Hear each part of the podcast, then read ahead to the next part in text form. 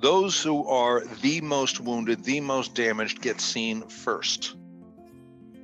Hi, thanks for listening to Doorknob Comments. I'm Farah White. And I'm Grant Brenner. We are psychiatrists on a mission to educate and advocate for mental health and overall well being. In addition to the obvious, we focus on the subtle, often unspoken dimensions of human experience, the so called doorknob comments people often make just as they are leaving their therapist's office. We seek to dispel misconceptions while offering useful perspectives through open and honest conversation. We hope you enjoy our podcast. Please feel free to reach out to us with questions, comments, and requests.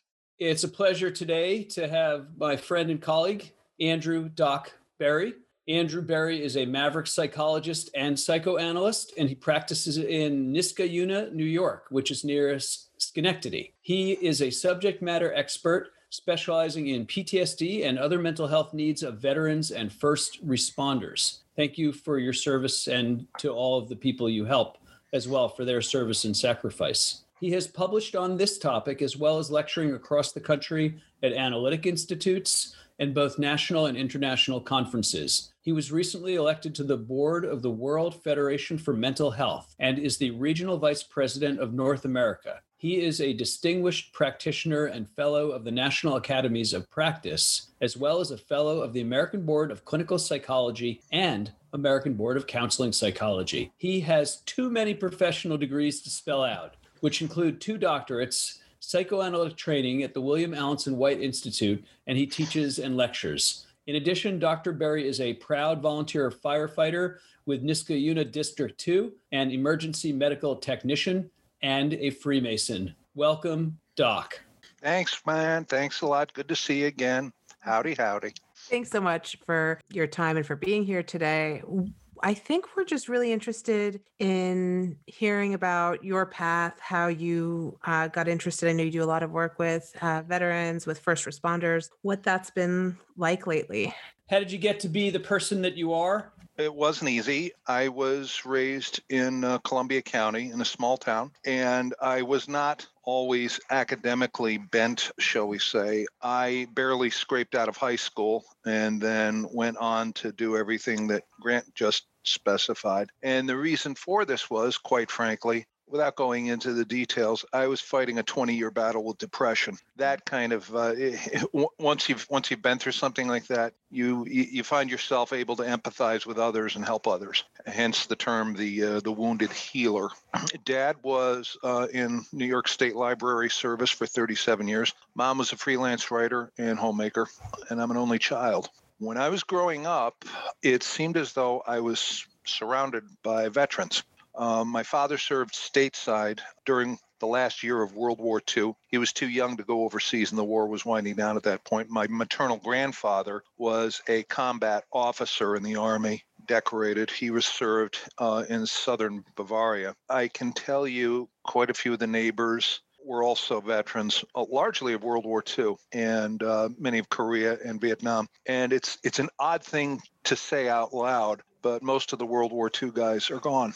Yeah. They've they've aged out. They're well into their 90s now, and I never thought I'd see the day where I where that would happen because they seem so eternal and so indestructible. But time marches on. Anyway, I was raised on the stories that they were telling. The stuff that they let me in on wasn't the stuff that you see in the movies. It's not a lot about a, a lot of flag waving stuff. It's about sheer terror. Yeah. And that made quite an impact on me. For whatever reason, I found as I started getting a little bit more successful in grad school, churning my way through one degree after another, that uh, vets and first responders would open up to me.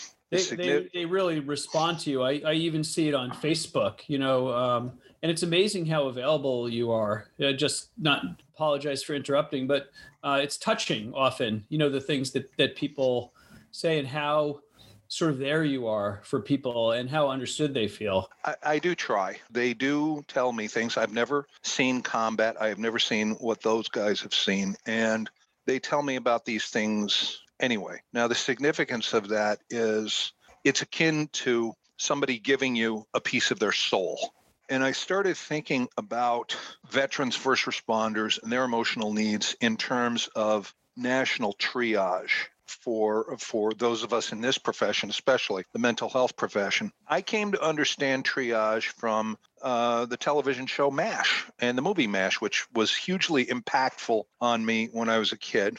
Me Um, too. Me too. Did you ever see that yeah. show, Farah? I didn't. mm-mm. Do yourself a favor. Anyway, It's one of the reasons I became a doctor and for a little while a surgeon. Wow. Yeah, and it's one of the reasons why I became the kind of doctor that I am. I'm not a surgeon, but Okay. I I loved the ma- the lead character Hawkeye Pierce. Um, he's the big brother and uncle and father figure we all wish we could have had when we were growing up in the 70s. Triage is explained as those who are the most wounded, the most damaged get seen first. And I started thinking about what that means as far as mental health goes. The person I'm about to describe to you could be not just this guy, not the guy I know, but so many others. Um, grows up in a house with a tough relationship with his parents, joins the Marines, sees combat, gets out of the Marines, goes into uh, the National Guard, sees more combat, comes home. Oh, and is wounded in combat, by the way. Then he, he he starts a career in law enforcement. The the memory that wakes him up at night still is him getting called to a car fire and there's a girl inside the car burning up and screaming and he can't do anything about it and then there that's the one that wakes him up emotionally. And then there's the physical stuff that he went through being struck by vehicles while on scene etc folks there are many many many people out there who are uh, who have had those kinds of experience more than we we would care to think. And because they are so physically compromised and he is disabled now. He is he is 100% out. He's he's gone. These people need our attention first and foremost. The problem is these people often all they have is their insurance. They can't afford to pay out of pocket. And that kind of puts psychoanalysts in a position where uh, they are thought of as the specialists in diseases of the rich, shall we say. Mhm. That doesn't do our profession any good. And it wedges a distinction between white collar and blue collar that doesn't need to be there. These are the people who need us the most and often see us the least. They are they are tended to by people with like maybe one tenth the level of training, and the results are mediocre Yeah. at best. So anyway, this guy is just emotionally he's he's constantly on patrol in his head, like they all are. It's called hypervigilance. Mhm. He's looking around the room. He's watching, even though he and I have worked together for years, he's watching what I do with my hands, my facial expressions, listening any anything that goes by out out the window, like like a bird or branches swinging in the breeze. These are the kinds of things these guys will be paying attention to for the rest of their lives. Uh, because if they don't, per their training, that's the thing that's going to get them killed Mhm. uh, veterans are all around us. Okay. They often come home from these god awful tours of duty in combat. There are many who, who do not see combat, uh, and but then they go into fields such as police work, um, firefighting, security, emergency medicine, and whatnot. The way you can think about this is to John Q. Taxpayer, to whom I am presumably speaking. It, on the surface, it's a life. Uh, on the surface, it's a lifetime of service to others. Mhm. Okay. On a deeper level, it's a lifetime of trauma. This is an injustice, and it's a blatant injustice. Yes, it is. It, I, I'd go so far as to say it's a blatant injustice. I got a big mouth, and I fight for them, you know, as as as often as I can. Thanks to the advanced technologies of brain brain scanning, um, not just CAT scans, but the stuff that's come out after that. The central nervous system changes over time because of repeated exposure. It's affected, and we are not talking about in terms of they have bad memories of combat. Yeah, that's part of it. Yeah, the wiring has changed, and there's differences in um, Mhm. in circuit activity. There's much Mhm. greater activity in the fear centers. Memory is not um, integrated, meaning that people um, are not in the present moment. you know, as you're saying, with the Mhm. hypervigilance, like you're somewhere else. Yes. And sometimes that's called an invisible wound. Yeah, PTSD. Yeah, It is, and and these guys are going to spend the rest of their lives on super high alert. They are not the same person they were uh, prior to joining, and they're not getting anywhere near the level of attention that they need. And this is what my soapbox here is here today, and I and I, I admit it. I've been honored to work with these guys and as well as first responders, high caliber individuals who run toward danger that thinking not thinking nothing of themselves because they are driven to serve. But there's a huge emotional and physical price that comes along with that. There is no more great grateful a patient population than veterans. If you can work your way past the walls of defense, which are there for a good reason, and prove your worth, those guys will follow you through hell with a pail of water. The loyalty is is tremendous, and it's it's very gratifying. The the my consulting room. Rather bizarrely decorated though it may be that I'm sitting in right now, I just moved into about three months ago, and I had to tell my patients, many of whom were vets and are vets and first responders, that I was changing locations. I had several of them offering to help lug and lift heavy boxes of books, furniture, one of them offered me his truck. They, eh, eh, the guys who are in their 70s and their 80s are saying, Doc, you can't lift like you used to. So I'm going to grab a couple of my nephews, my grandsons. We'll all come to, and because of ethical reasons, obviously you can't accept that. But, and you explain that to them and they get it. But, uh, you know, when you have experiences like that with these guys with tears welling up in my mm. eyes, you know, who wouldn't want to treat these guys? They're, they are magnificent and they are also emotionally very fragile and in deep, deep levels of pain. A long time ago, Christmas, and this is a friend of mine, not a patient, and he's very open about this, so I can I can tell this story. It's Christmas Eve. I'm at my in-laws' church, and my phone goes off in my pocket. And lo and behold, it's a guy I met on a website a number of years ago. I'd never spoken with him on the phone, never met him in person, but he liked the stuff that I was writing and the thoughts I was offering about PTSD. I said, Hey, man, what's going on? Turns out he and his wife and, oh, by the way, just to give you an idea of his background, he he served for a grand total of 22 years. Hmm. Uh, he worked his way up to being what's known as a recon marine, also known as reconnaissance. For those who don't know, that's kind of like special forces to the Marine Corps. It's what the SEALs are to the Navy, the Green Beret is to the Army, et cetera, et cetera. Mm-hmm. So that training and, is particularly rigorous and oh, yeah. selects for people who are very high, uh, innately very highly resilient. I. Believe. Oh yeah, but in any case they they do things that are you know you can't imagine it for most people. Mm-hmm. you know for example i think one of the things that seals have to do to finish their training there were two things i remember uh, among uh, several. One is that you have to with your hands and arms and legs tied together you have to go up and down 50 times in a swimming pool um, from the surface to the bottom. And on the last round you have to pick up a mask and bring it to the surface. And then the final training i think is either 48 or 72 hours in like San Francisco Bay where you mm-hmm. have to stay in the water with a boat right next to you. And if you get out of the boat, which you're allowed to do at any point, you know, you don't finish training. But if you stay in the water the whole time, you know, then you do. Right. So this is the kind of thing that this gentleman has been able to do. Yep. And he came back uh, with a TBI, traumatic brain injury. My phone goes off in my bu- in my in my pocket, and it's him.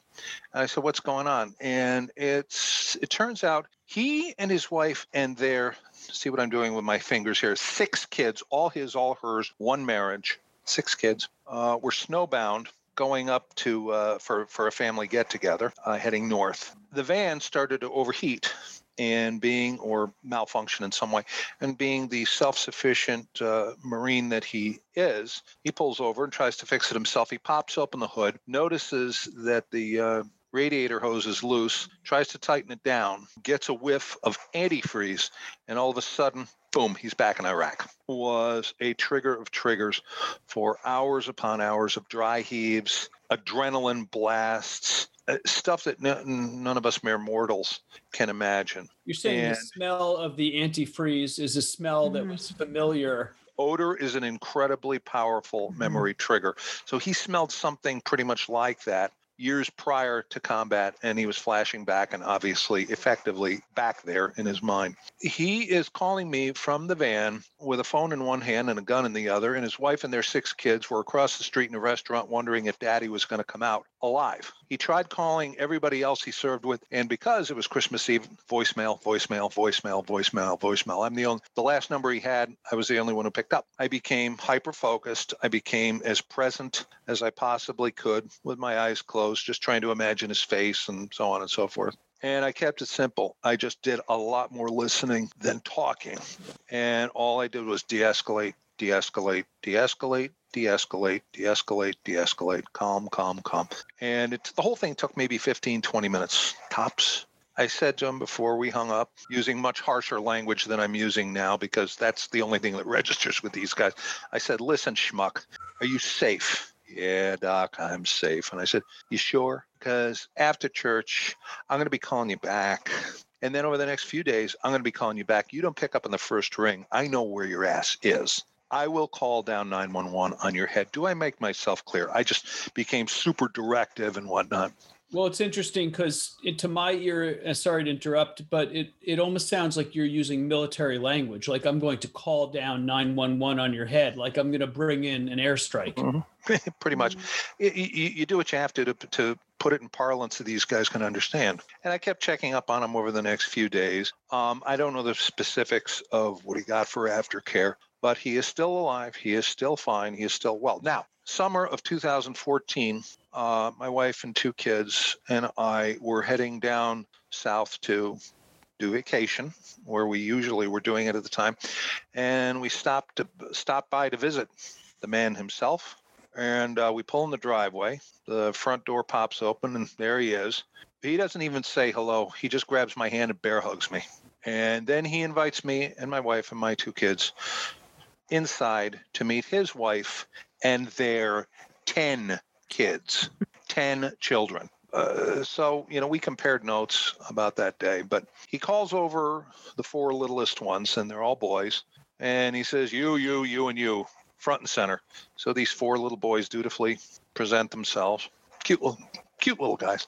And, um, and my buddy says, So, Doc, not only did you save my life that night, you saved theirs too. That's one of those moments in my career when I finally realized that uh, apparently I, I am here for a purpose. And I've just been running with it and running with it and running with it.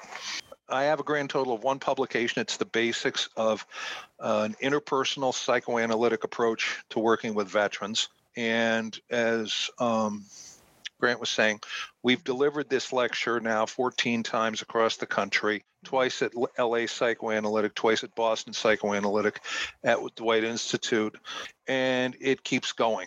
It seems to work. When I do this presentation, normally, for those of you who don't know, if you do a psychoanalytic presentation, you have a discussant who riffs off whatever your paper happens to be, what they like, what they don't like, et cetera, et cetera. And when I came up with this cockamamie idea back in 2015, I thought, why on earth do I want another analyst as a discussant? Why not get a veteran? So I got on the blower with my buddy Nate, uh, my buddy Nate, who uh, served in the Marine Corps 22 years, not the same individual I was talking about before. Um, he received two combat action ribbons uh, in other words, he survived two wars as well as a bunch of other decorations, and he works in the Pentagon. I said, "Will you do this with me?" And he says, "Where and when do you want me?" It's gone viral. It oh, we mm-hmm. also did it as a uh, as a webinar. If people wanted to see it, where would they be able? I have tried to pull it up by doing a general search in YouTube, mm-hmm. and for whatever reason, I can't do it. Mm-hmm. However, I can forward the link to on to anybody who's who's interested. Okay, great. And it's not just us presenting; it's other analysts mm-hmm. presenting, uh, and and it's all about veterans. My our section of it starts like one hour and three minutes into it, but I'd advise anybody to watch the whole thing. Yeah. When we delivered this uh, presentation at the Psychoanalytic Psychotherapy Study Center in New York, one of the founding directors, who was my first my first supervisor during doctorate number one, she hit the nail on the head. She said, "What makes?" She says, "You're entirely right to to have a veteran as your discussant because that takes this presentation from being academic and cerebral to visceral and experiential." Nate being the kind of guy that he is, he tells everybody, ask me any question you want. If I get if I burst into tears, so what? I do this because I, I want to help the cause and it's healing for me. And on many occasions, we have had people like wiping their eyes. He starts speaking about his experiences and the experiences of others. And he he gets most of the questions, not me, which ah. is exactly the way it should be. Yeah. I'm just a stagehand around here. I, and it certainly sounds like it must be very moving, you know, to hear about his experiences. And I'm wondering if there are ever times where it feels kind of like a lot for you and what you do to take care of yourself um, and how to manage like uh either any vicarious trauma. I uh, I must either have thick skin or just the right constitution for this because, as it were, I don't think I take it home with me. I cope with what I do, and I'm seeing because I I, I live in the world of mangled health. I mean uh, managed healthcare. That's a joke, folks. I'm kidding. Where I'm forced to take insurance payments, unfortunately. Um, so I have to uh, see quite a lot of people. I'm cranking out 45 40 to 45 sessions every week. Wow. And I, as Grant will tell you, he knows me pretty well. I have, shall we say, a sense of humor that goes quite beyond the pale. Mhm. Um, I laugh at people's funerals, up to and including my own parents. Um, yes, I could tell you stories. Answering fire calls helps, believe it or not. It brings me as close to the heat, no, for Mhm. once, no pun intended, as I can, so I can I can get as close to that world as I possibly can. When I'm dealing with one of these guys and they are finally telling me stuff that they've kept hidden away for 20, 30, 40 years, it's like every synapse is is alive. It feels like I'm right where I I'm supposed to be. I do is just go in and do the thing that I do, Yeah. and the guys tell me they feel better. So Yeah. I, I'm sure there I'm sure there are other approaches. I just it's it's not my it's not within my bailiwick. Right. I think um, it's important for people to hear that because when we are learning about all of these n- novel ways um, to treat PTSD, and I know uh, have a, a very good friend that I trained with in residency who works in the in the VA system as a psychiatrist, and um, I really do think that having the connection and feeling like someone cares and bearing witness to what people go through is such an important part of processing trauma. And we also have to remember now, I realize with what I'm about to say, I'm in the presence of two psychiatrists. I get that. But I'm sorry, folks, I don't like the DSM. Neener, neener, neener. PTSD is defined in the DSM and, and other quote unquote disorders is so narrow and so dry and so devoid of humanity because it goes so much deeper and it goes so much wider. Do you get a lot of defensive reactions though? Do people seem offended if if you criticize the the DSM definition of PTSD? Once in a while somebody gets a little harumphy, I suppose, but not as much as uh, as as it was in the glory days of yesteryear. Um, But you know, PTSD was only added to the DSM in 1980, and that was, you know, arguably also an improvement over, you know, not having a concept of it, or maybe calling it. Um, the Royal Air Force used to call what we think of now as post-traumatic stress lack of moral fiber. Um, Mm. So I'm sure there's pros and cons, but I agree with you. It, it doesn't capture sort of the the depth of what things mean for people. Mhm. uh, the and I'm about to riff off George Carlin here for a, for a minute when he talks about euphemisms and one of the things he talks about was the old definition of PTSD which was from World War 1 shell shock simple honest direct language and then it became operational exhaustion that safe distancing dry scientific jargon dehumanizing language. And it gets longer and longer and he, he says in his own funny way we're up to eight syllables now but now we've added a hyphen. Whoopee! You know um, it doesn't need to be renamed because we think if we if we rename the the condition we're going to change the condition and that's that's just not the case. Shell shock will do. Um, and when you have seen I Up close. myself wanting to argue a little bit. bring it on Not really Uh, argue, but make a case that where I think diagnosis can be useful is helping to make sure that important, you know, problems are identified and addressed. I wouldn't have a problem calling it shell shock, but I like I like that they changed the DSM recently um, so that it includes now the definition of PTSD. It used to just include re-experiencing symptoms, um, avoidance and emotional numbing, you know, and Mhm. hyper arousal, like the hyper vigilance, getting angry, but they've included cognitive difficulties and depression. So, on Mhm. one hand, I agree with you. On the other hand, I think if you use it well as a clinician, it's to serve people better and help identify areas that are causing suffering and dysfunction. That- I'm not. s- I'm not saying get rid of it. Just just widen it out for God's sake. I, I agree. And the the uh, European ICD-11, um, this is you know related for people with severe developmental trauma.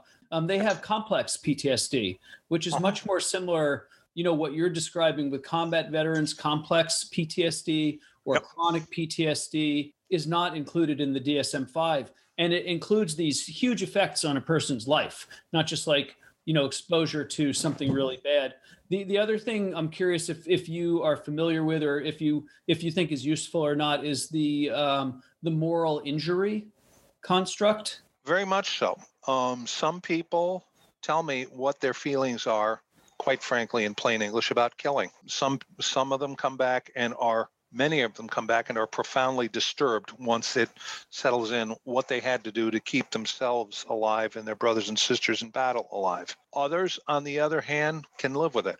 It's the wonderful world of individual differences. At least that's how it was presented to us in grad school 100 years ago. Here in society, you know, the these folks are the are the people we rely on to keep us safe. On the worst days of our lives, the worst days when we ha- find ourselves having to deal 911, the men and women come barreling over the hill, sirens, lights and sirens flashing to come to our aid.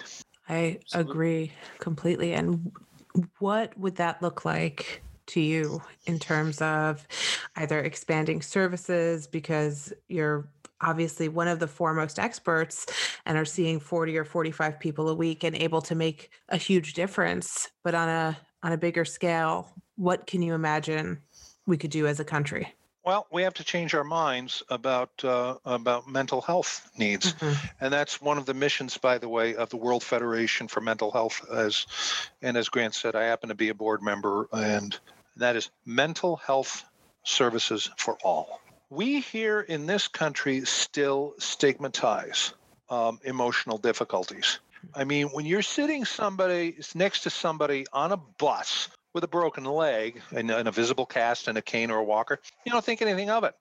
However, when you're sitting next to somebody on a bus who is having a conversation with nobody in a language that's almost impossible to decipher and is mentally quote unquote out of it, whatever that may be defined, people start acting like it's a contagion, like it's catching, like this person's crazy is going to rub off on me. I don't understand. I'm scared and therefore I need to get away from it. That's what I mean when I say stigma. The stigma that vets get, you know, when they come home from combat, they're automatically, oh, one of those crazy veterans. And they are ostracized by their very own countrymen who called upon them to serve to begin with. Houston, we have a problem here. I, I, I still remember, I'm, I'm from, you know, a couple generations ago, uh, where, as I say, veterans were the norm and veterans were uh, everywhere and looked up to because of, for better or for worse, because of World War II, Korea, and whatnot. Those numbers have gone down because there hasn't been an international conflict of that size. They're not as visible as they once were, which adds fewer to people, yeah, get Yeah. involved in combat. There's more automation and fewer people Uh-huh. playing combat. But I wonder if some of it is also the nature of the conflicts are more morally ambiguous nowadays. You know, since Vietnam, it was not clear cut, right, as World War II or even Korea. I stay out of the politics, quite frankly, um, because when uh, when the military gets sent over to do a job, um, it's the politicians who send them. It's all about um, a, a- achieving a political objective. I'm not going to get into that fight because, as we've seen over the past several months, several years, politics are bringing out the Jekyll and Hyde in us all. Oh yeah, I described it as that earlier today Yeah. about the U.S., but it affects the veterans because the politics change the way people view them. and that's that's exactly the point you know at the end of the day these guys are coming home not the same people as they were when they went over so the issue is not the political nonsense and often sheer ineptitude that puts these guys in harm's way. The reality is that, that we should be focusing on is tending to their needs and treating giving them the level of respect that they that they absolutely deserve. Tommy Franks, I heard Tommy General Tommy Franks speak once and he said, What what do we owe our veterans? And he said in that unmistakable voice of his, he says, All there is. And because of the incredible amount of trauma that they've undergone, as well as what they've seen in the civilian world, I tend to agree with that. It's kind of a, a sh- it's a national shame of sorts, and I, I hear that's where your mission is, and um, to try to advocate for them, to try to point out that uh, veterans are all around us. It's just because because we can't see them doesn't mean they're not there. They are absolutely there. In the sense of belonging, you know, which is so much a part of military training and how that group cohesion can be so easily lost when people you know become civilians again and you know how does the military help transition back and you know that's a longer discussion mm-hmm. than we can get into Sure. Uh, the last thing that people need to know is the way veterans and first responders are trained is to think of themselves absolutely last, absolutely last, and everybody around them first. Now, what this translates into as far as how they are so misunderstood by civilians, when civilians act selfishly with each other, it's damaging and hurtful but it's nowhere near to be true. I'm not trying to diminish that at all, but compared to when veterans see or experience selfishness, the effect on these men and women is visceral. Why? Because of the way they were trained. And a nanosecond of selfishness out in the bush can wipe out an entire platoon. That's betrayal, right? Uh, it can be experienced, yes, as betrayal, as you thought of yourself instead of everybody else, and now there's a crater where 10 soldiers once were. Mm-hmm. Pe- people need to understand that their commitment towards service is so total. Yeah. And when when selfishness takes place, that's why they react as viscerally as they do, and that's why one of the many reasons why civilians just don't understand, and that's why also civilians can't say they just don't get when you get out of the military. Well, that that was your training in the military. You're not in the military anymore. Yeah, you are. Most people don't understand that it's a hard bridge. It's a hard bridge to to gap uh, mm-hmm. because as you started today, you, you know, war movies tell uh, a very different story. Um, I've done some work with veterans and a lot of work with trauma. There's a couple of books uh, if people want to learn um, about veterans' experience. Maybe you have some recommendations, but War and the Soul by Edward Tick is, is quite good, I think. And there are two books by Lieutenant David Grossman called On Killing and On, yep. which are really tough reads. But On Combat in particular dispels any myths about about combat being glamorous. And, that's that's it. You know, eh, just two things. Um, yes to all the above. I've heard of those authors by all means, but when I try to educate families about why dad is so crazy acting sometimes, quote unquote crazy, I have them, if they're up to it, sit through the opening beach scene of a movie called Saving Private Ryan.